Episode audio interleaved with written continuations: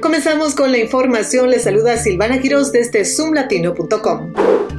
La propuesta de permitir a los ciclistas cruzar el río Potomac a través del puente recién inaugurado Governor Harry W. Nice Memorial, senador Thomas Mack, Middletown, está siendo rechazada como demasiado peligrosa por parte de defensores del ciclismo de todo el estado.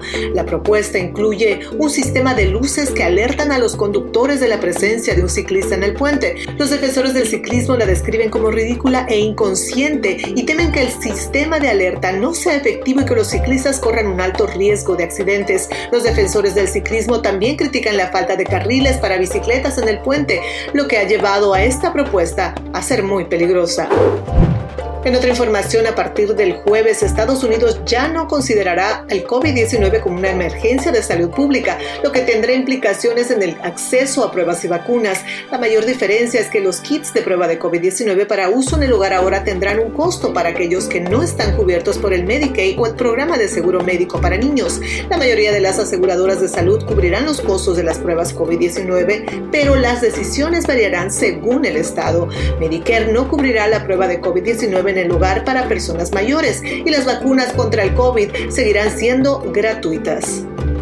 En otra información, la Casa Blanca ha prometido vetar una ley republicana de la Cámara de Representantes que busca frenar la llegada de inmigrantes a la frontera entre Estados Unidos y México, argumentando que empeoraría algunos aspectos del sistema migratorio. En una declaración, la administración de Biden afirmó que la ley haría que las cosas empeoraran y no mejoraran, al contar el acceso a las protecciones humanitarias, reducir la eficiencia de los procesos y reducir la financiación de programas que ayudan a los gobiernos estatales y locales que lidian con migrantes. La ley republicana llamada Secure the Border Act busca construir barreras a lo largo de cientos de millas de la frontera sur, cortar un programa que permite a ciertos inmigrantes quedarse en los Estados Unidos por hasta dos años y aumentar los requisitos para verificar el estatus migratorio de ciertos trabajadores. La ley tiene pocas posibilidades de éxito en el Senado, controlado por los demócratas.